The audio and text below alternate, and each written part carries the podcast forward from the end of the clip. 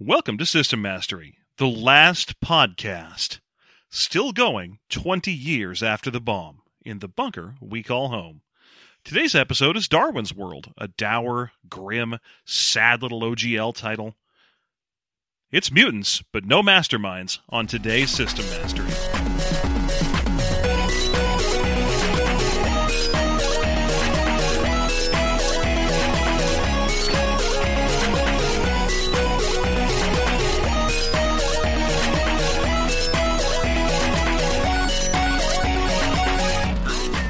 Welcome to System Mastery. It's me, your charming mutated host Jeff, joined as always by John, a growth on my shoulder. Start the reactor. Hey, you're not in my stomach. A different reactor. You ain't Quado. Quit trying to pretend like you is. Nah, I'm Thirdo. It's me, Pento, you know. So uh, today we're going to be discussing... Oh, gosh, uh, Darwin's World. But before we get into that, John, how you doing? I haven't seen you in a month. Yeah, yeah. Uh, things are going, you know, about as well as they can. I ate a donut today, so that's great. Oh, that's good. That's a great way to fight back against the darkness. Oh, it is. It's yeah. Wonderful. Mm-hmm. I know it's the little steps you need to take to uh, to kind of get things back to normal, and uh, I'm glad to hear that you're eating donuts again. Yep. I had a, a nice lemon-filled jelly donut, and it healed my soul. That's good. I'm glad to hear that. I got the same thing off just straight up making some nachos today. Oh, yeah, making nachos. Yeah, nachos are great. They are. So, uh, yeah, they're just they're just phenomenal. I feel like we're living in the apocalypse, but, uh, you know, why not review games set there? And uh, Darwin's World is definitely one of those. You know, it's... It's an angry apocalypse, unlike the sad apocalypse that we are in now. Yeah, yeah. The current one is kind of a slow burn apocalypse. This is one of those, you know, the war happened and now the world is, you know, mutations and leftovers. This is uh, this is sad. I mean, there there there is some development as to the story as, and what happened.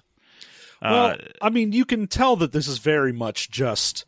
this person's attempt at making a Mad Max role-playing game, mm-hmm. uh, because that's the flavor of apocalypse. It's very wastelands, raiders, everyone needs water and gas. Like, it is that sort of thing, except when you read the background of, like, oh, what happened?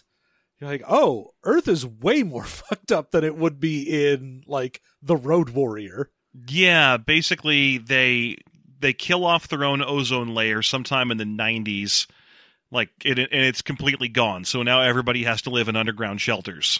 Uh, then there's years and years of just entropy, and no one's no one can go anywhere, and everyone's trapped underground. But the United States and all the other countries are still kind of like trying to stay in business. And now it's over. Everything is just bullshit, and you you're the only law is do what thou wilt. Yeah, I mean, reading through, a lot of the times they kind of just say, oh, uh, nukes fell, most people died, and now there's, you know, radiation and people wearing tires on their shoulders. But with this one, they really wanted to go into like, oh, yeah. And then because so much of the ozone layer was missing that when the water evaporated, it just went into space. Yeah, yeah, it's it's just a little more grim than most of the other books you read about the post-apocalypse. Uh, another note about this book is the art is just like four pictures ever in the whole book, all of which seem to have been done on the like graphic arrangement program that came on a nineteen ninety-one Mac. Yeah, and I, oh, God, I I know that that's what this podcast is because this is going to be, it's an O G L game, so it's not like we're really going to be going very deep into mechanics here. God damn it, the way that he describes this post-apocalypse world, I just keep going, my dude, no one exists here. You have yeah, a section yeah. where he talks about like, oh, uh, most of the phytoplankton on the planet went extinct.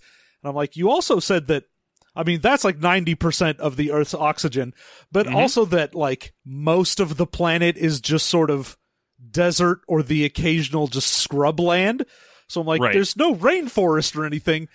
Everyone is dead. You've destroyed yeah. all of the ozone layer and all of the oxygen. I don't care about what mutants or raiders you think are out there. Everyone's dead. Yeah, I mean, he does that thing where he's like, okay, well, I think that if I eliminate all the phytoplankton and kill off three quarters of the trees, then there'll only be enough oxygen on Earth to support a very small population. And that's why there's so few people left. But oxygen doesn't work that way. Like, we need the oxygen to be like, you know, twenty-one percent or so of the atmosphere in order to survive. Yeah, there and needs to be a concentration level here. Yeah. If it's like three percent of the at- uh, atmosphere is oxygen, everyone will die, not most of us. It's not like we're hoarding the oxygen. Yeah, there's just so much of the description of what's going on here. I'm like, you keep setting up things that you think is, oh, that makes life tough, and it's, no, that makes life impossible. Mm-hmm. Yeah, that seems to be a regular thing.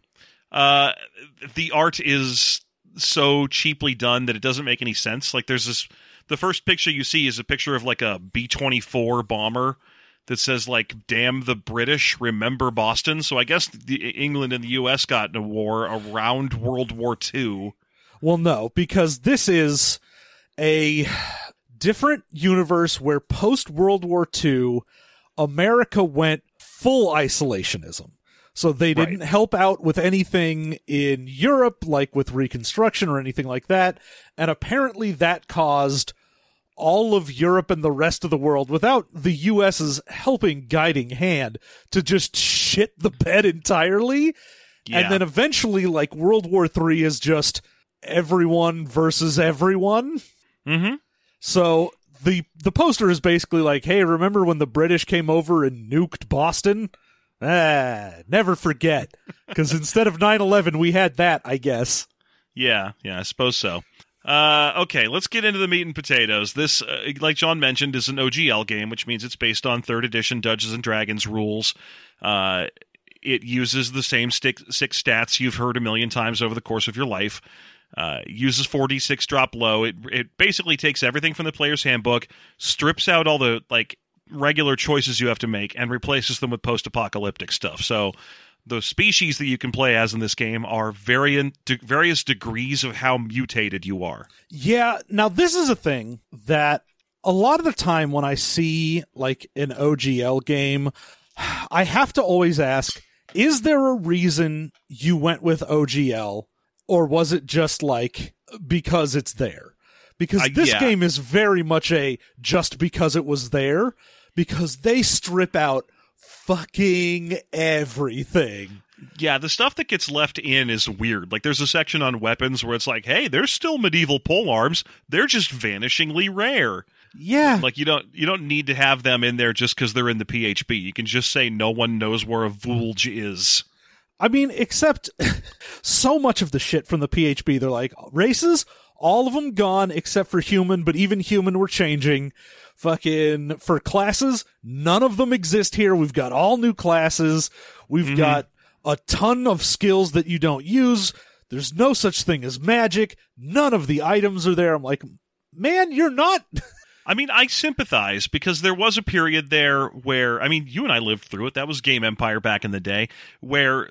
ninety-four percent of the store shelf was O G L shit. Like, if you weren't making O G L or Vampire, you weren't on the shelf. Which is weird to me, because having lived through it, everyone I know just sort of went, oh, but I already have D and D. Why would I pay for someone's house rules for D and D?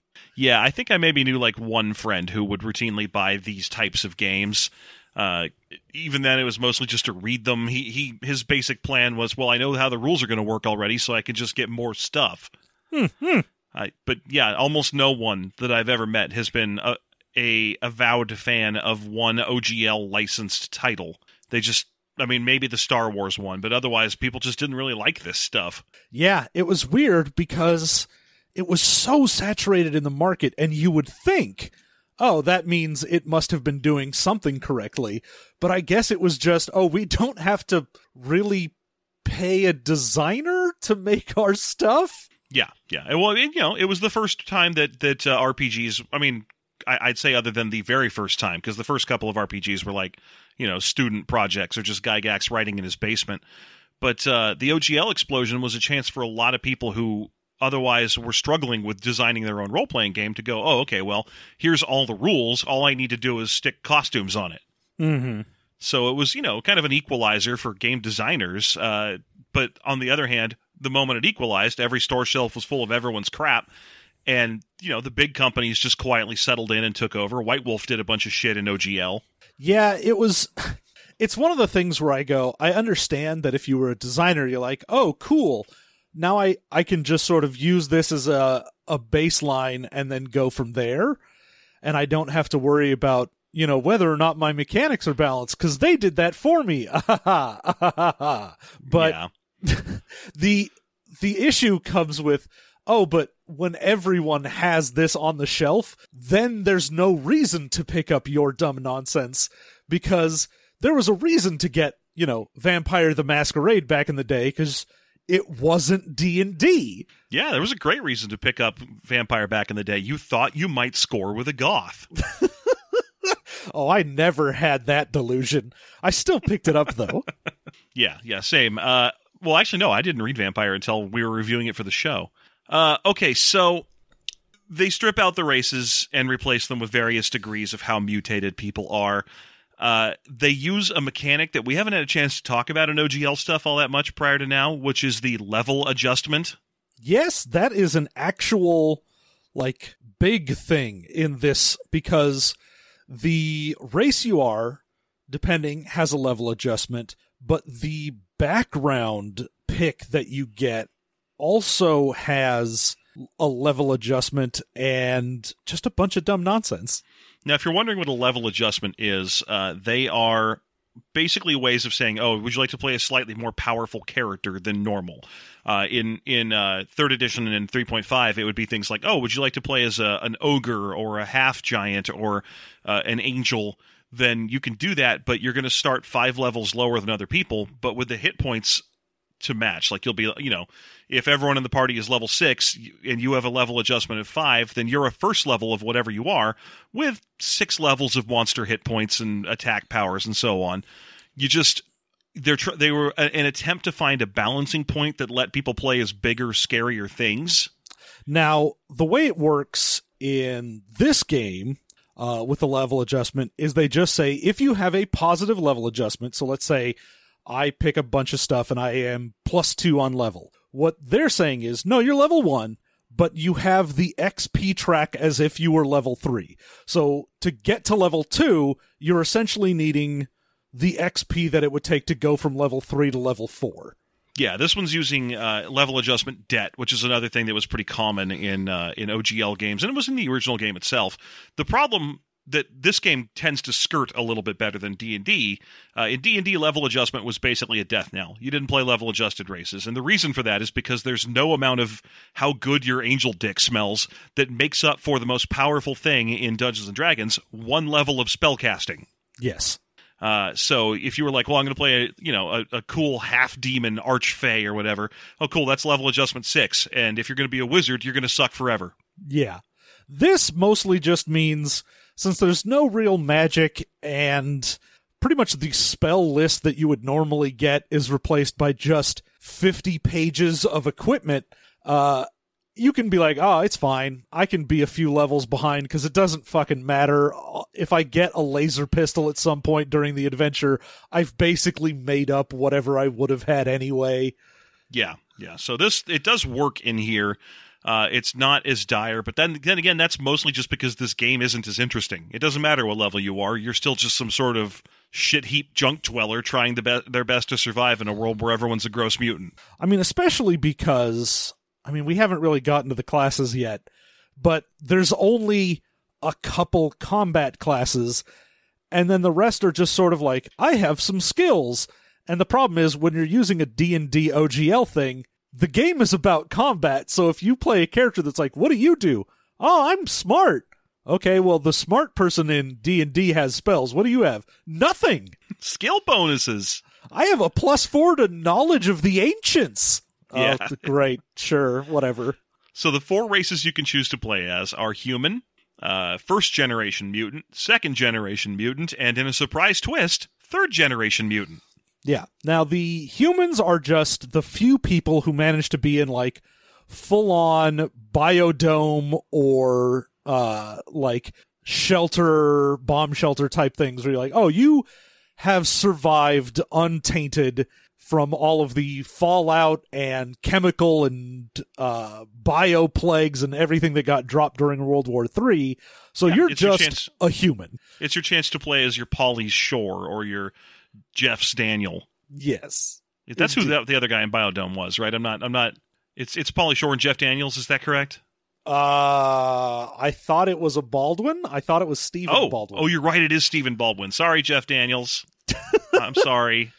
Jeff Daniels has way better things to do than be in Biodome. Yeah, he sure does. Uh, okay, so in any race, yeah, it's it's your Pauly Shore. First generation mutants are the worst. They're just like, oh, we're a little mutated, and it sucks, and we're usually like feral or degenerate, and we don't belong anywhere, and no one likes us.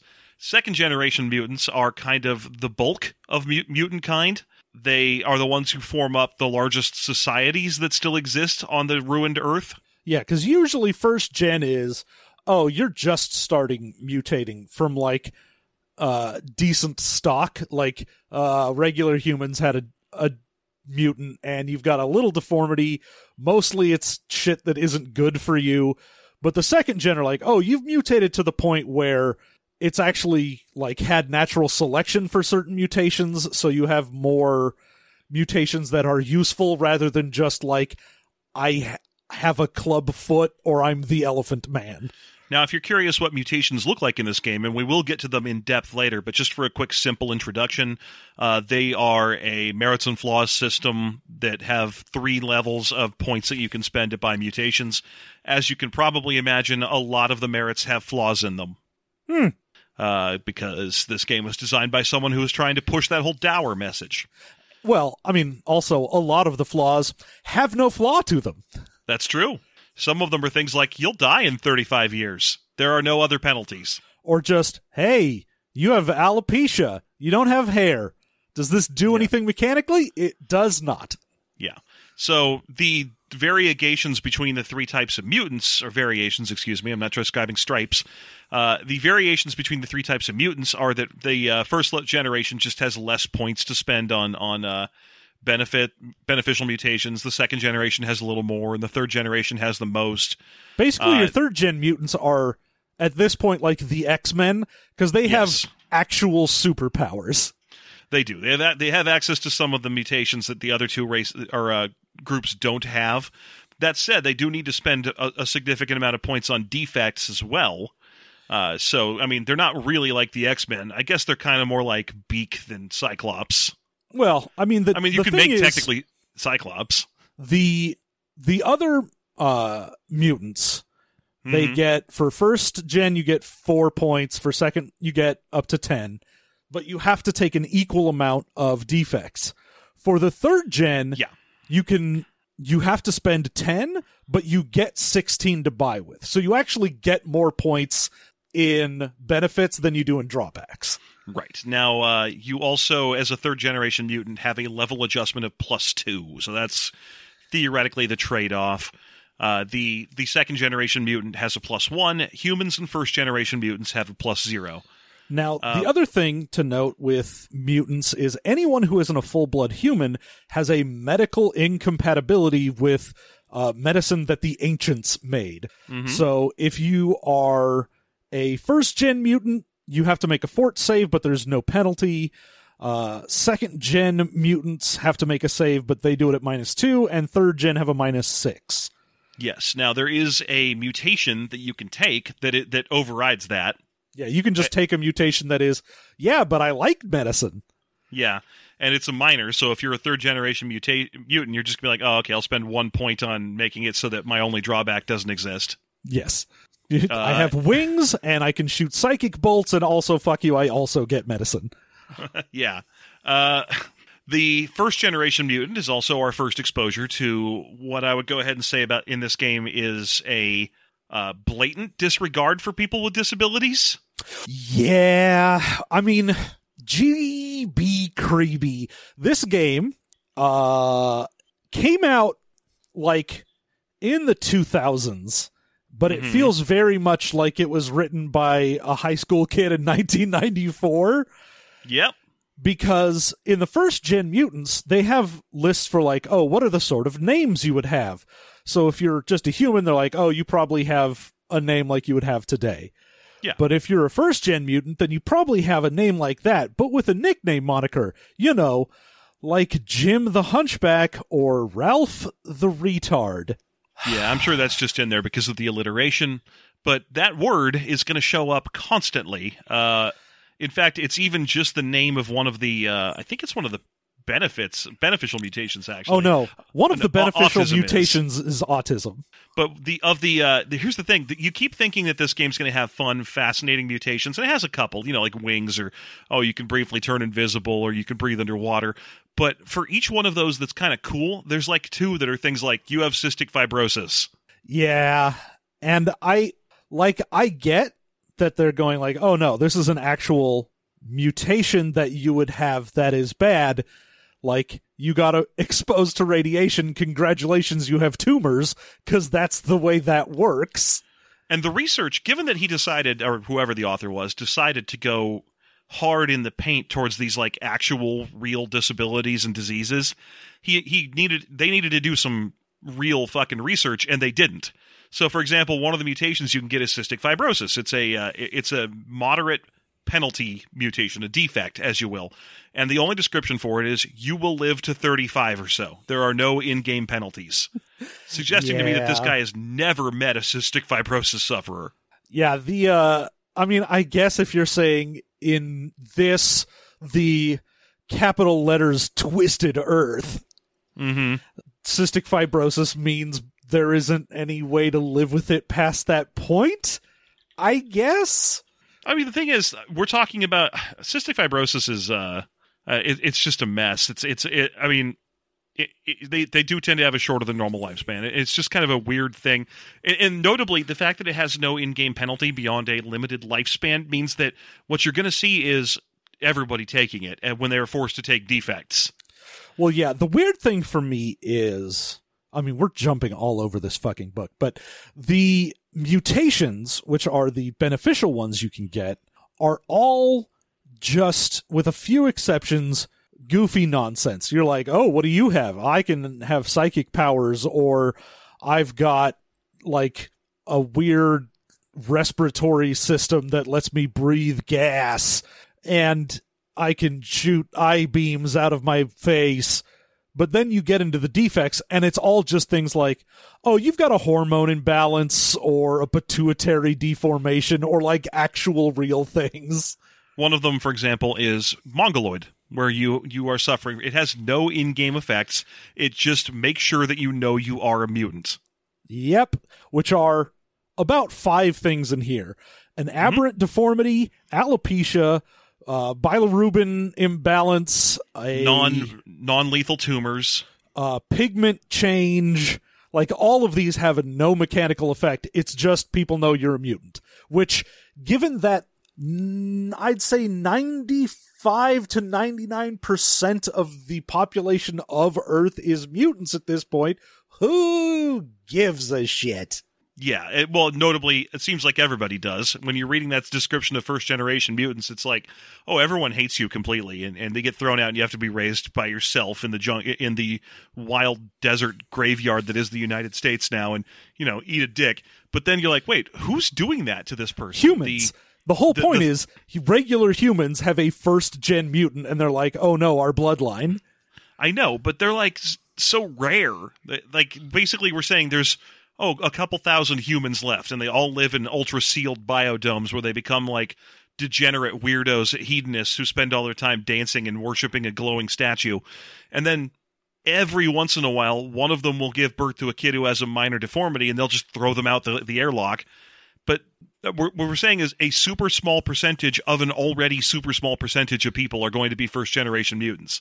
Yep. So the whole thing where it's like, oh, no one likes you is going to be, yeah, but the moment you get thrown to the surface, you're just thrown into a world where everyone's a mutant. So, you know, all yeah. those negative reaction penalties should just go away.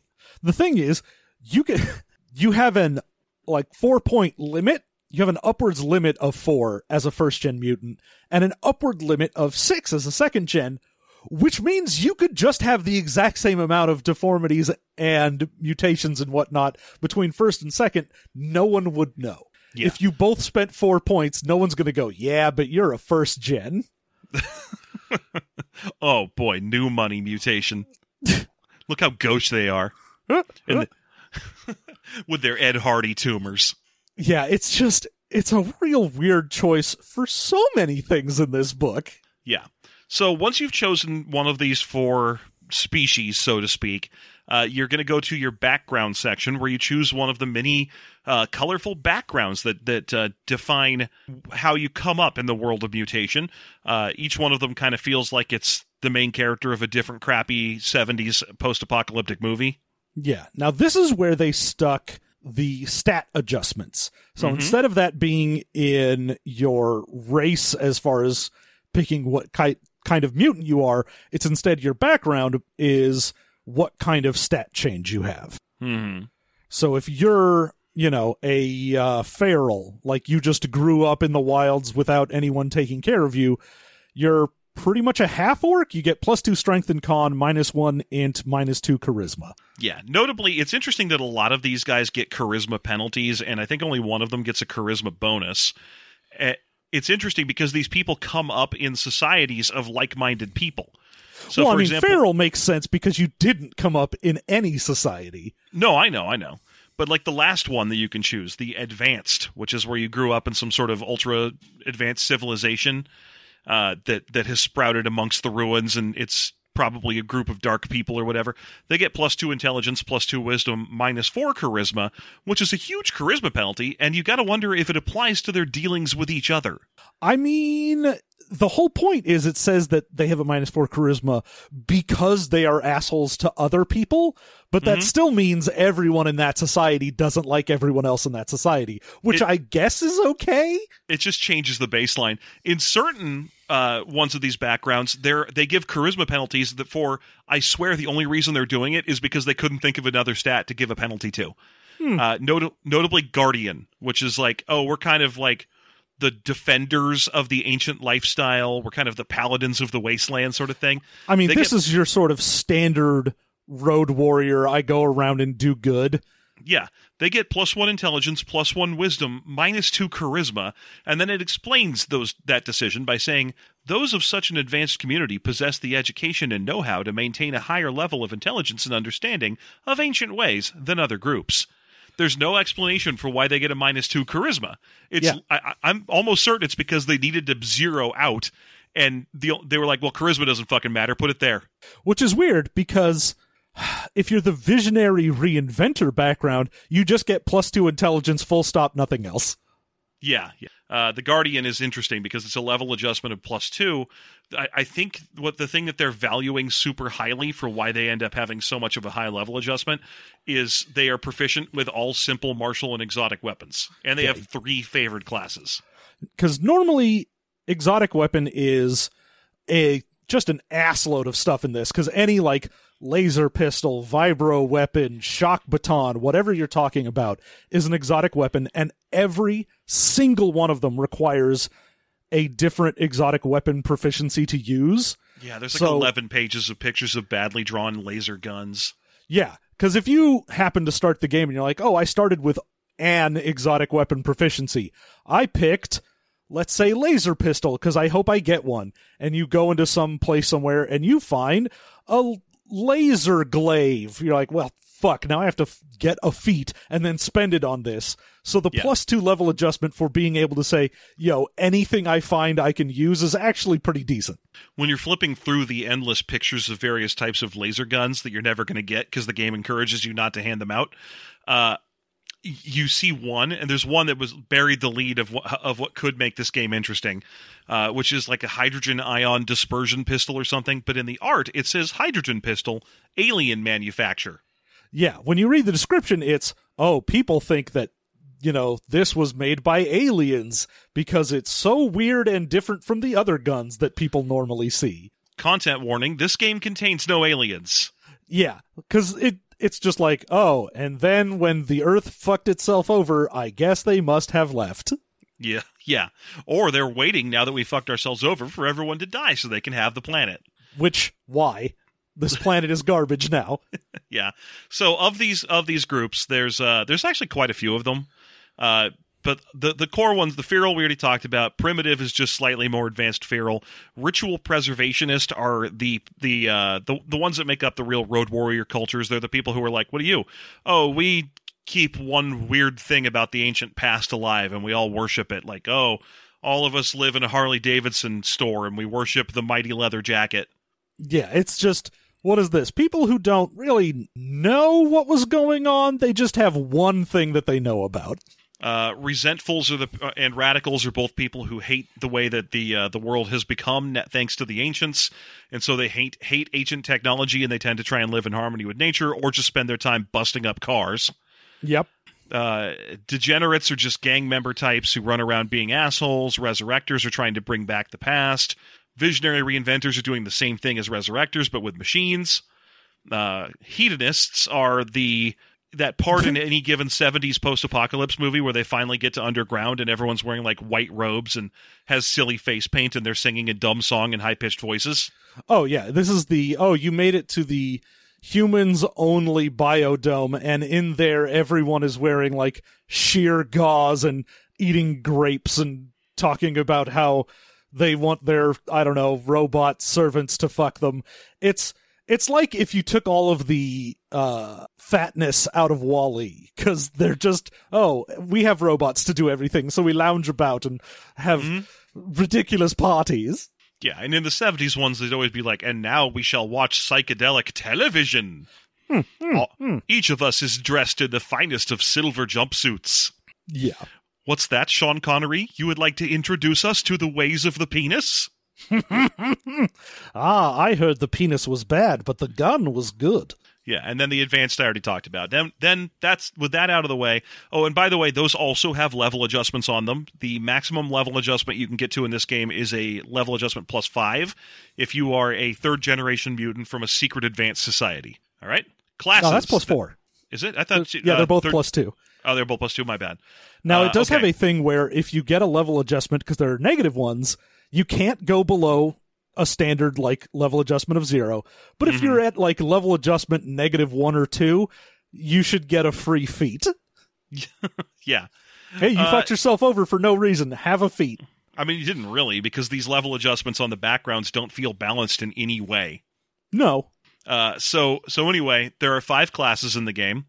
And again, they're just standard post-apocalypse tropes. You've got the guy who's good at fighting, the guy who's good at fighting while he's riding a motorcycle. Now, hold on. Ah. It's good to note that the first one is the Guardian, which is also the name of a society. So you can be a Guardian Guardian in this. Yeah, and technically there is a third, there's a prestige class that basically follows that track as well. So you can kind of be a, a Guardian, Guardian, Guardian Paladin. Guardian. Guardian, do you like old movies? Guardian, the, I need you to go find me something from the ancients. The Guardian even mentions that it's basically the fighter, and yeah, it's basically the fighter. It's the fighter plus some extra bonuses. Yeah, because uh, you have the bonus feat that fighter has, you have the uh, base attack and save progression of a fighter. It's just in between your bonus feat levels, you also get called shot bonus. Yeah, you get a stacked bonus to called shot. You get defender at first level, which is a useless. It's it's classic useless prestige class bullshit. You get a plus two to uh, or morale bonus to attack rolls if you're defending your homeland or your loved ones. Yeah, you don't count for defending your own stuff, but if you're defending your community, then you get a plus two. Yeah, uh, and then finally they get shoot to kill as their capstone at level twenty. Uh, capstone is a one per day ranged coup de grace. Yeah, you spend a move equivalent action to aim, and you can do a super damaging attack. Mm-hmm. With a gun at range. Uh, Raider is basically a motorcycle fighter. They also have fighter stat progression and fighter and fighter save progression. Uh, they get more armor as they level up because they cover anything they're wearing with chains and leather because they're bikers. Yeah, I mean, the, the real thing is Guardian is your ranged fighter, Raider is your melee fighter. Yeah, now the difference is that uh, they get more unique and bespoke abilities and less bonus feats. They get bonus feats on three level instead of on two level. But then uh, they get stuff like, oh, I've got bonus A C and bonuses to attacking people from a car. Yeah, their level three ability, for example, four ability is boarding party, which is a, a circumstance bonus to jumping from one vehicle to another during combat. Good. Somebody, uh, somebody saw some Road Warrior. Good news, at level seven, you get Slaver. Uh, although that's just, oh, you can do bonus subdual damage because you're trying to knock people out. Yeah, so you can take them as slaves. Uh, oh, boy. Yeah, there's a lot of that, too.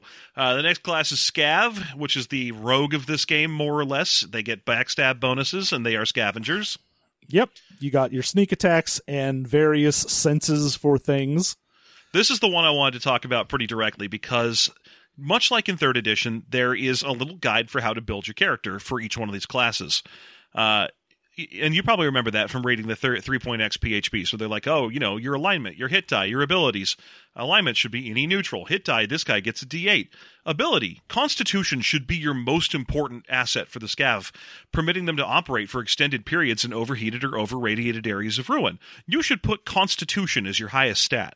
Constitution nope. doesn't do anything for a scav. Yeah, well, they don't have any powers. It's just, hey, I guess... I guess have this because thematically you're supposed to be in places where you would be making fort checks. Yeah, yeah, that's it. I mean, they they uh, they do get a bonus to their, their uh, good saves are fort and reflex, so that's nice, I guess. So it increases your fort save a little more. There are no con skills. The only stat that the uh, scav interacts with in a way that other classes don't is they have an ability called Canny Defense that lets them get a wisdom bonus. Uh, to apply to their dexterity if they're unarmored for, for A C purposes. Yeah. So that, you know, if you're unarmored, you get your wisdom and your dex A C or bonuses to A C. Uh, this is not mentioned in the abilities uh, recommended section. It's just like, hey, Constitution should be your highest stat. Dexterity should be your second. The only cl- stat in this this class that matters unusually is wisdom. Don't worry about that part, though. Yeah, it's... I mean, you know, someone who was just pulling shit out of their ass because they were like, uh, well, I guess scavengers need a high constitution. Like, dude, think about it for, for like a minute. Yeah. Yeah. I mean, in terms, basically as someone who was designing from the story, like these guys need high con because they have to live out in the desert and like be alone and deal with radiation and shit, but they don't have any powers that have anything to do with that. No, Instead, they just, powers. they just have sneak attack, feign death, and the ability to hide in plain sight if they're past level sixteen. The the weird thing is, they're like, oh, you'll need this uh, high constitution because you have to be in irradiated areas. And I go, yeah, but one of their abilities is to know where high rad areas are so they can avoid them. Yeah, no, this is not a very well thought out class. So you're basically just supposed to take it if you want to get backstab bonuses and to move into one of the prestige classes that's good for it. Yeah. Uh, a- After that is Thinker, which is basically just like the only smart person in the world. Yeah, it's, what are you? Uh, I have skills. Okay, what else? No, no, nothing else. No, they just have something skills. else. They have Dirty Fighter, which is one of my favorite stupid abilities in this game. It's the worst ability in this game. It, it, it yeah, is so... literally a thing that will be used for five levels before you stop using it ever. Because you yeah. get it at fifth.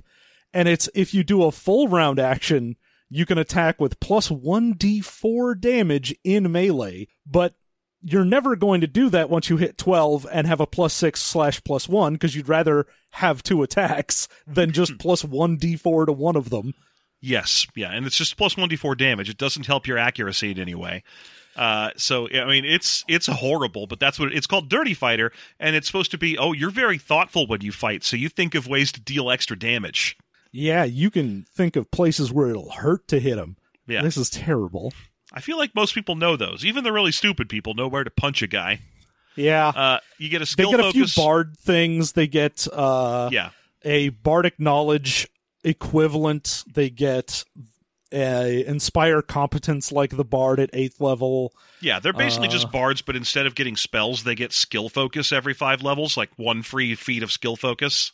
Yeah, so instead they, of having a spell progression, you have a couple more skill points. Yeah, so you get uh, you know, get inspire other people's skills to make them better at rolling skills, because that's the thing that bards can do. You get confusing tirade, which is basically bard fascination. Yeah, but you're you just know, sort of a shitty bard. Yeah, their capstone is a skill focus feat.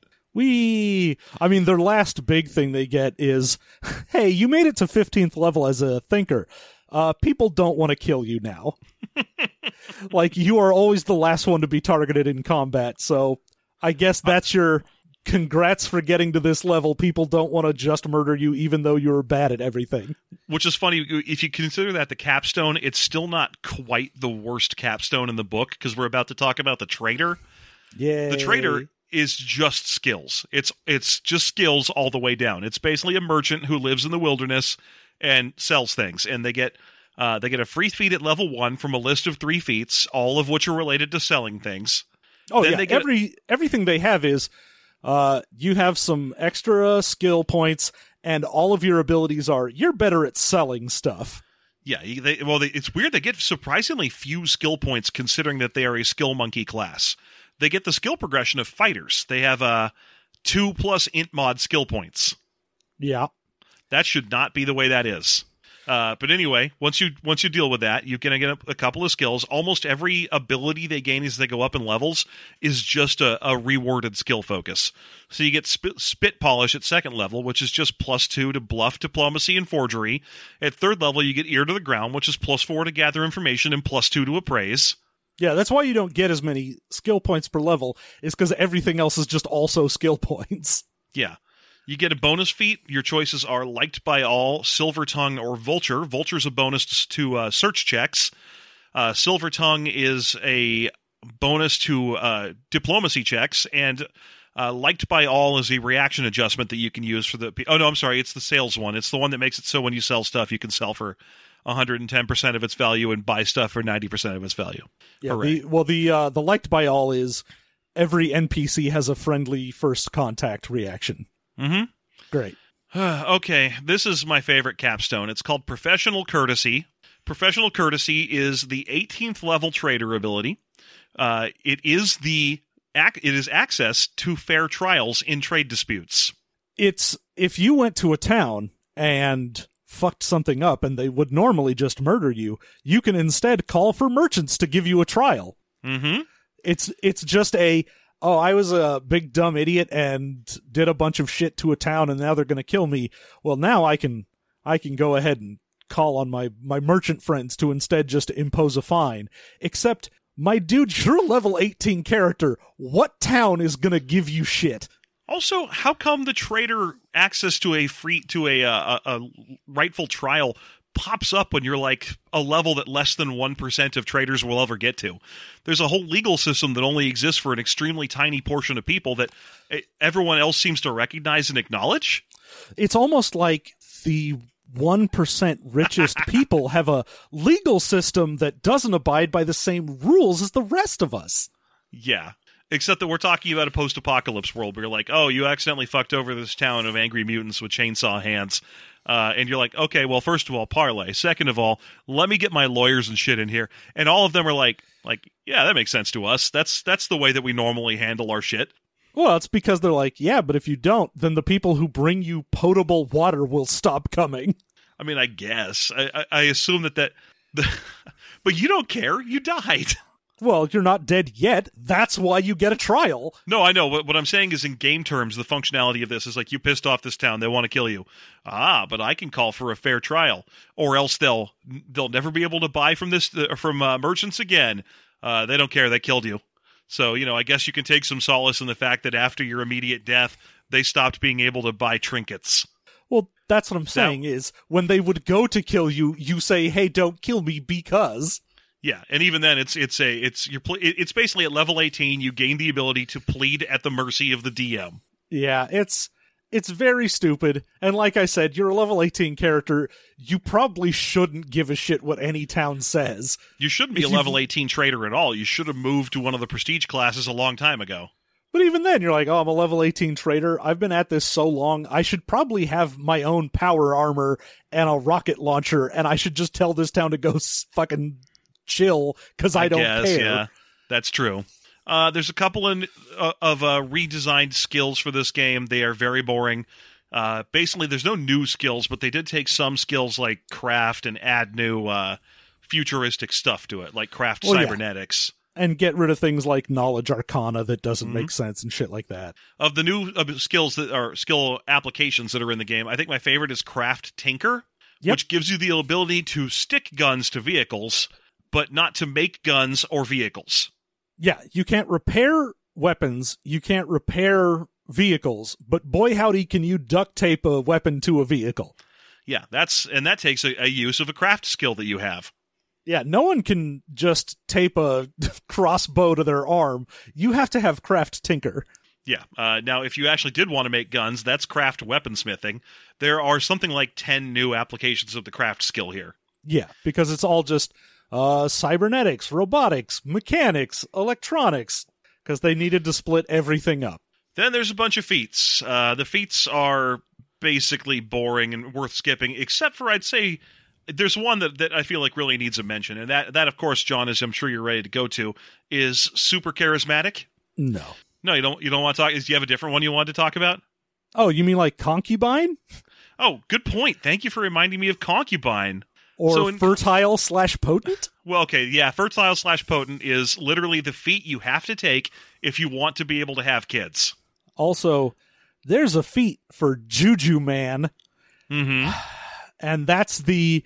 You don't have to roll for incompatibility with medicine, but you have to be Constitution eighteen. Yeah. And you can only take it as a first level character, so no building your way to an eighteen con. Yep. Okay. So Concubine is what it sounds like. You were a concubine, but you've escaped. I mean, sure, that's an okay feat if you wanted to play like Fury Road, because that's about concubines. Uh, but basically, it's just a plus four bonus to perform checks. Yep. That's it. It's not, it's going to get worse from there, and the reason I'm trying to gloss over feats is because there's a prestige class that basically applies to women who had been concubines that is abysmal. Yes, it is.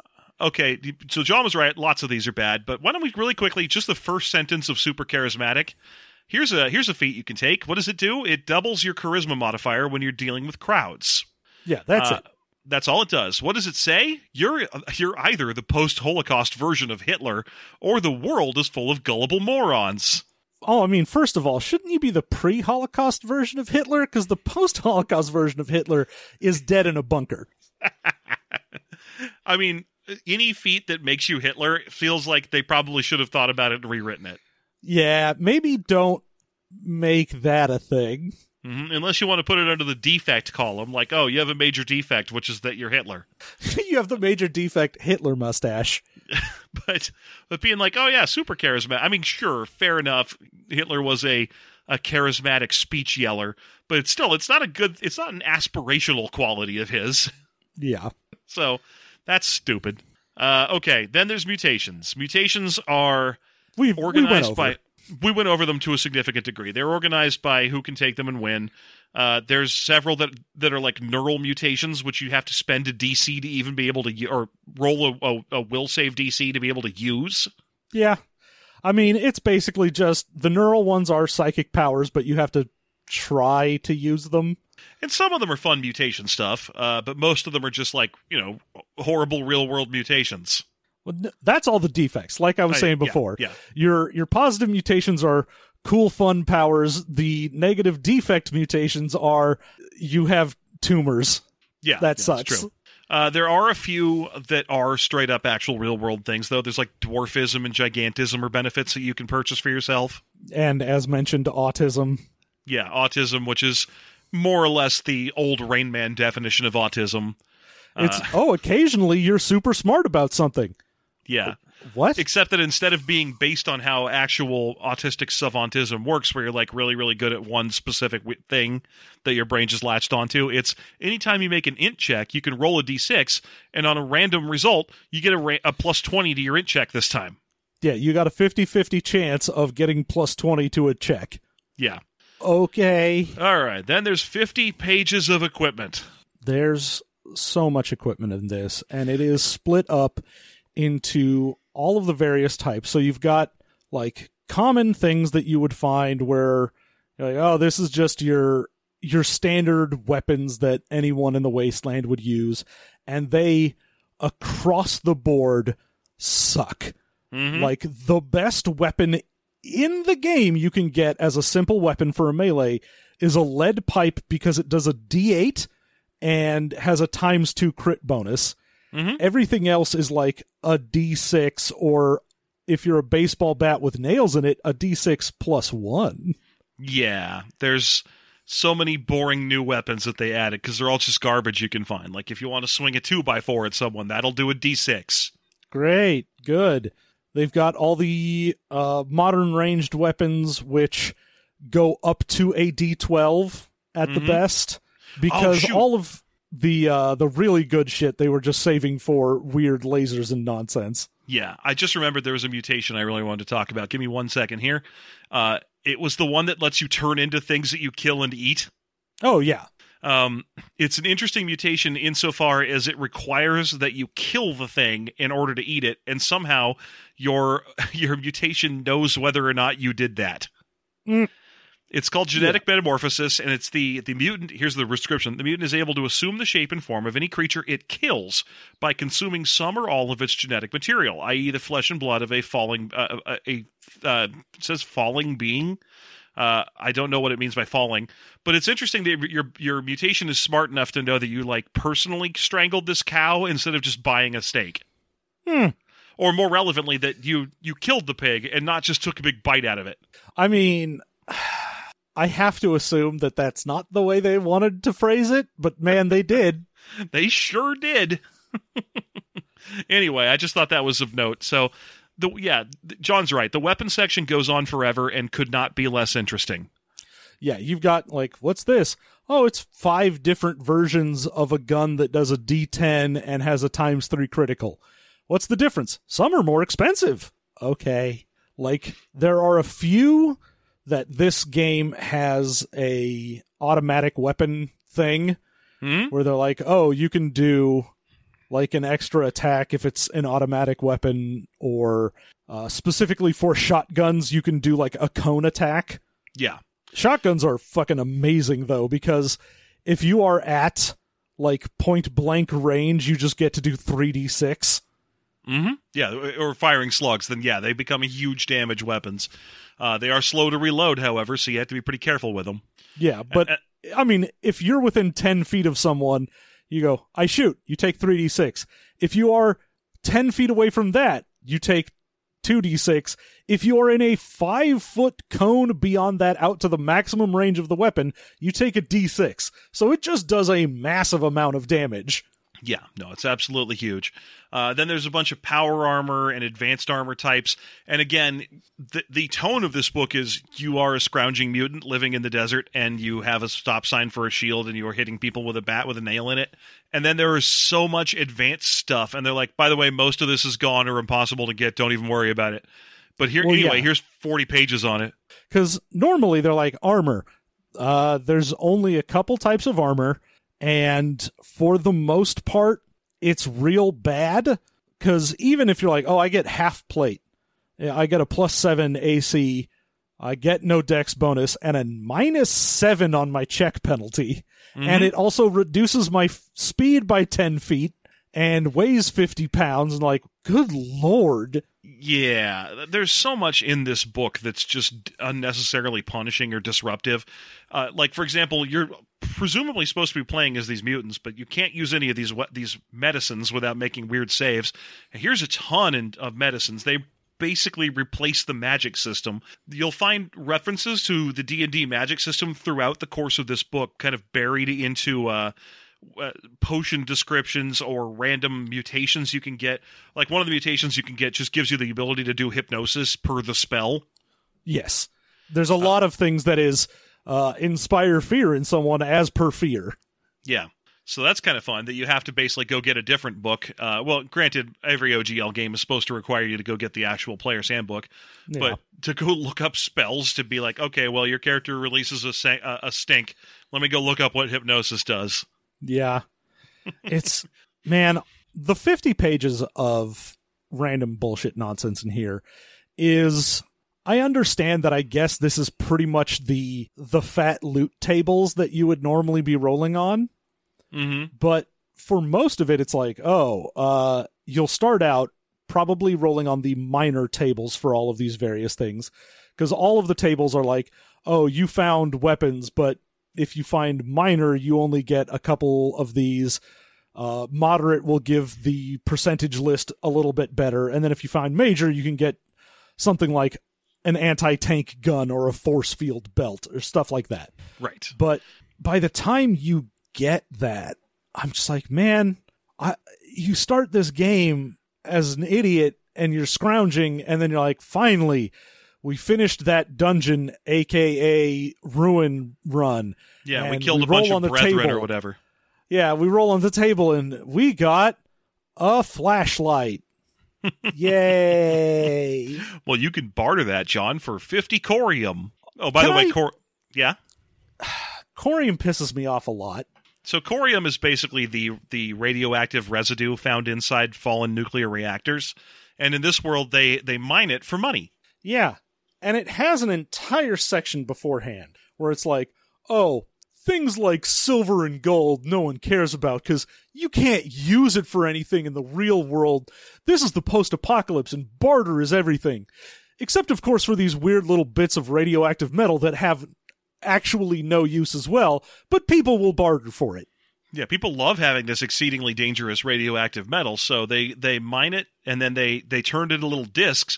It's funny because they're even like, oh, but yeah, by the way, these things, this stuff is so radio, uh, radioactive that it, it's extremely mutating and murderous, so a lot of people have slaves mine it.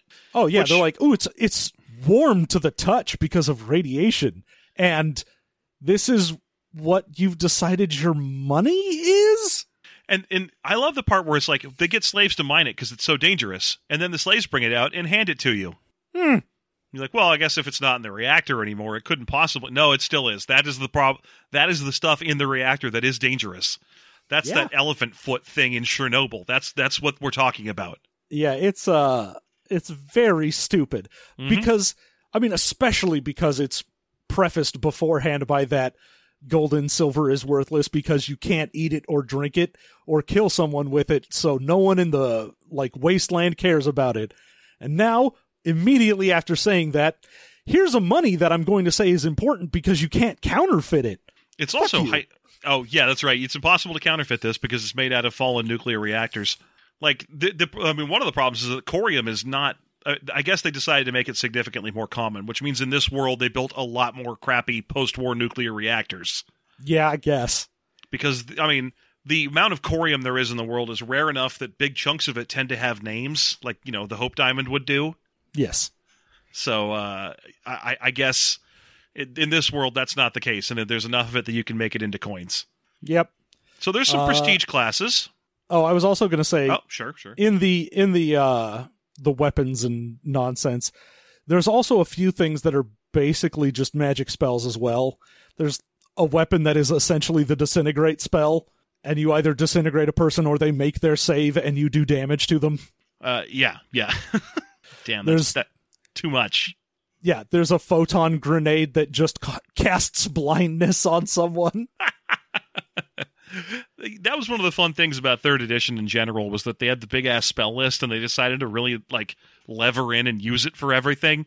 So that when you when you were looking at monster building, you'd be like, what's a pixie have? Well, he's got these hit points, he can fly, and here's his spell list.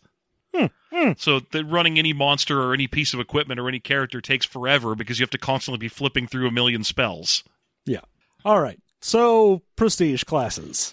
Uh, they're boring. Most of them are just either their relations to the backgrounds or they are relations to the classes. Like, they're just advanced versions of the same class. So, well, yeah, for I example, mean, there's there's a bunch of stuff that is, uh, like, society-building things where, like, the Brethren or the Brotherhood or whatever, and they're all just, you have joined them. Okay. Here is Great. a benefit for having done so. You joined the cartel. The cartel is just one of the trade federations. Now, to this book's credit, I was going... Whenever I see prestige classes, the first thing I like to do is go through and see what level you have to be of a fighter or a wizard to get into them. Mm-hmm. uh, because a lot of the time these books make the mistake of being like, oh, well, if you want to join the Brethren, you need to join this prestige class. And to be a, in this prestige class, you need to be a level eleven fighter. Yeah. And I'm like, oh, well, then they don't have any members. Yeah. The one that really for me was like, oh, that's going to take a while, was the Foundationist Paladin. Yes. You join the, the Foundationists, one. And it's like, okay, first you have to have an intelligence of fifteen or better, which mm-hmm. nobody but a thinker is going to have.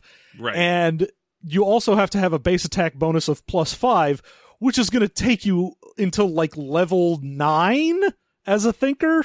Uh, yeah, or if you're a fight, I mean, technically, if you're a guardian, you can get into this by level five. Uh, well, but you yeah, have to, but you'd have to have a fifteen intelligence. Yeah, so you have to be a guardian who put points into in, into intelligence and has been been spending all of his uh, skill resources on cross-class knowledge ancient lore to get to eight ranks, in which case you can get into a Foundationist Paladin by level character level six. Yeah.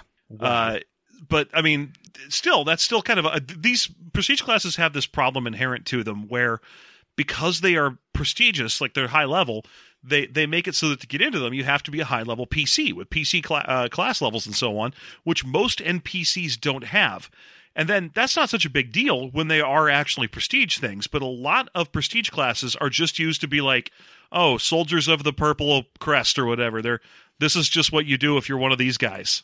Yeah, when you have something that's like demolition expert, you're like, oh yeah, no, I I'm a person and I I focused on demolitions and that's my prestige. Okay, that makes sense.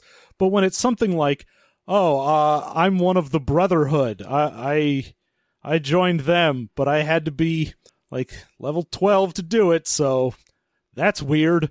Yeah, and I, is everyone in the Brotherhood level twelve then? No, a lot of them are mooks who don't have levels in this prestige class. But this says that this is the, the Brotherhood. Uh, yeah, don't worry about it. It doesn't it doesn't have to make sense. Yeah. uh, the worst one of these, by I would say a considerable margin, is the Sister of the Desert. Yep. So the Sister of the Desert is, you know, the the escaped concubines from Fury Road. You're you're a woman who, Uh, for whatever reason, got a chance to escape because in this world, women, especially fertile women, are universally captured and held as slaves uh, and and basically raped to keep the society going. Uh, to yeah, the there's point a where... section in this that yeah. has uh, like slang for the fallen, twisted earth. There are four different slang terms for women, uh, yeah, depending sure. on how derogatory you want to be. Yeah, Amazon for a mean woman, uh, mink for a dangerous woman, furniture... Wildcat for yeah. a uh, sexy woman. And furniture for just women. Yeah, just in general, women are furniture. Mm-hmm. Thanks, game. Yeah, that wasn't gross.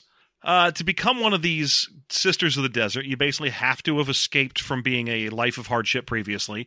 Uh, you have to be a woman, but rarely exceptions are made for, for men who went through a similar life of hardship. Uh, they specifically say that uh, sometimes men are captured for obscene sexual purposes. Yeah. Yeah. You know, some, sometimes as an incentive, you'll get to butt fuck the sad boy. But I mean, I'm just... I'm just noting that, that sex slavery comes up throughout this book consistently, but only when it's gay sex slavery is it obscene. Yes.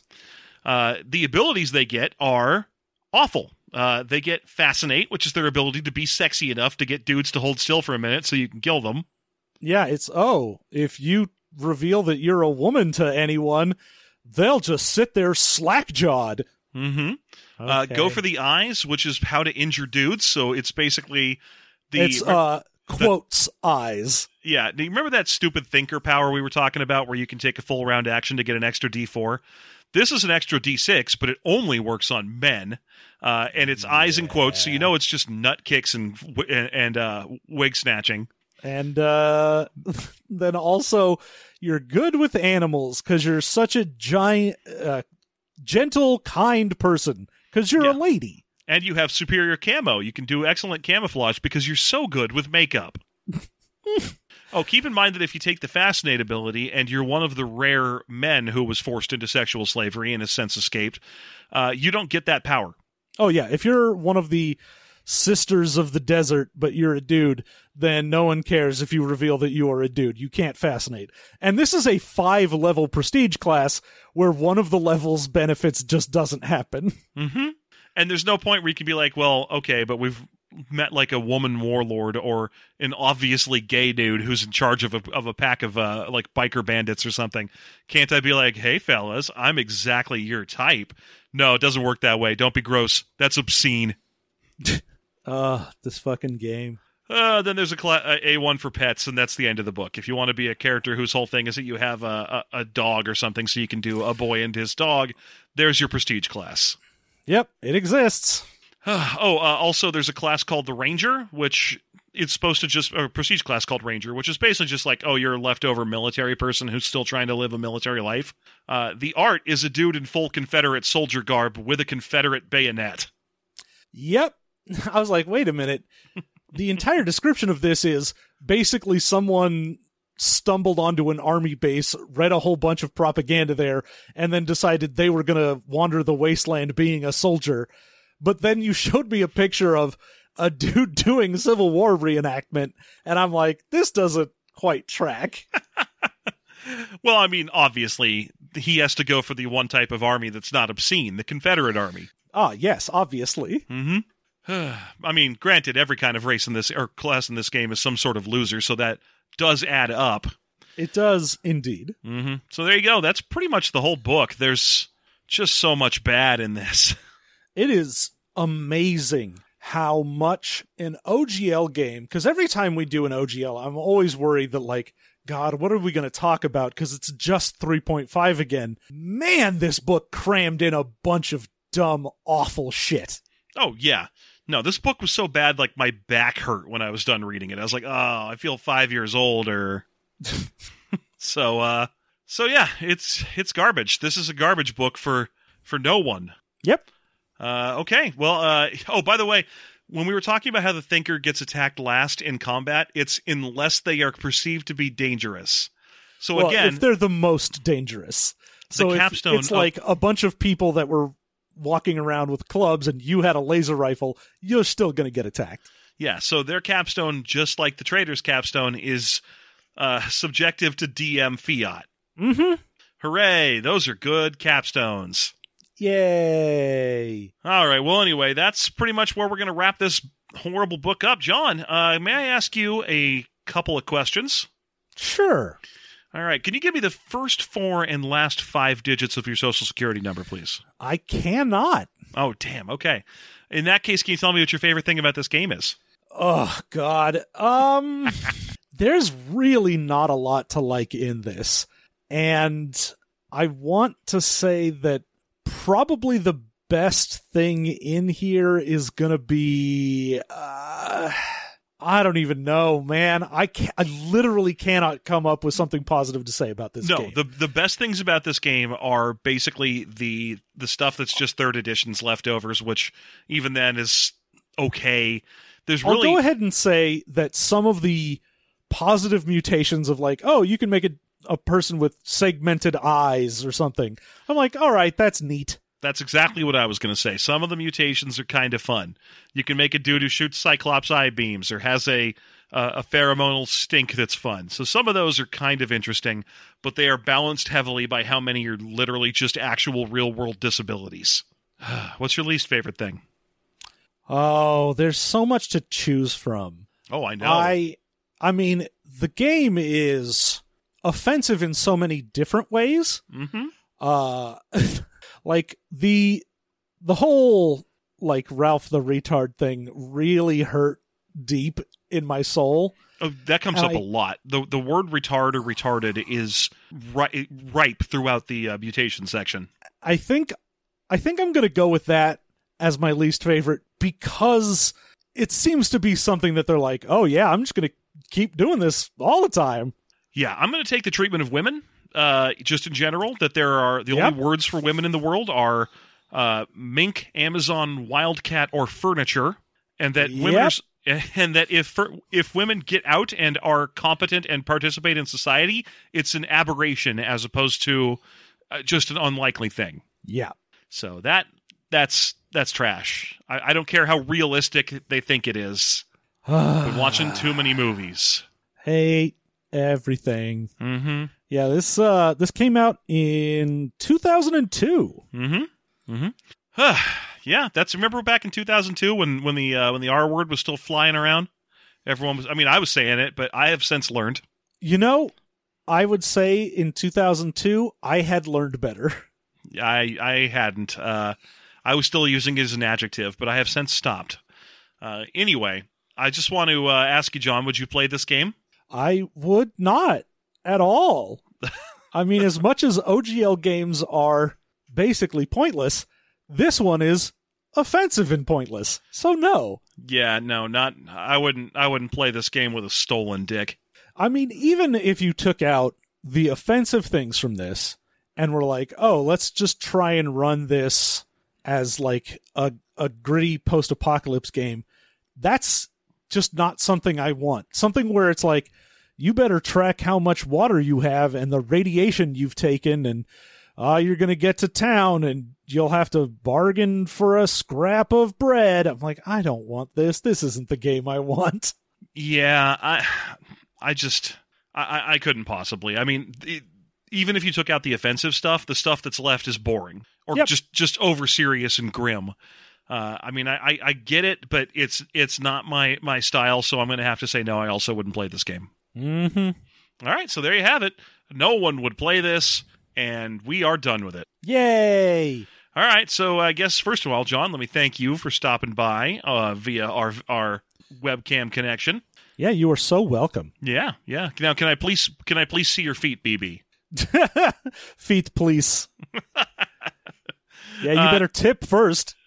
Well, yeah, I got to tip you some bips or chits or whatever the hell this particular campsite uses.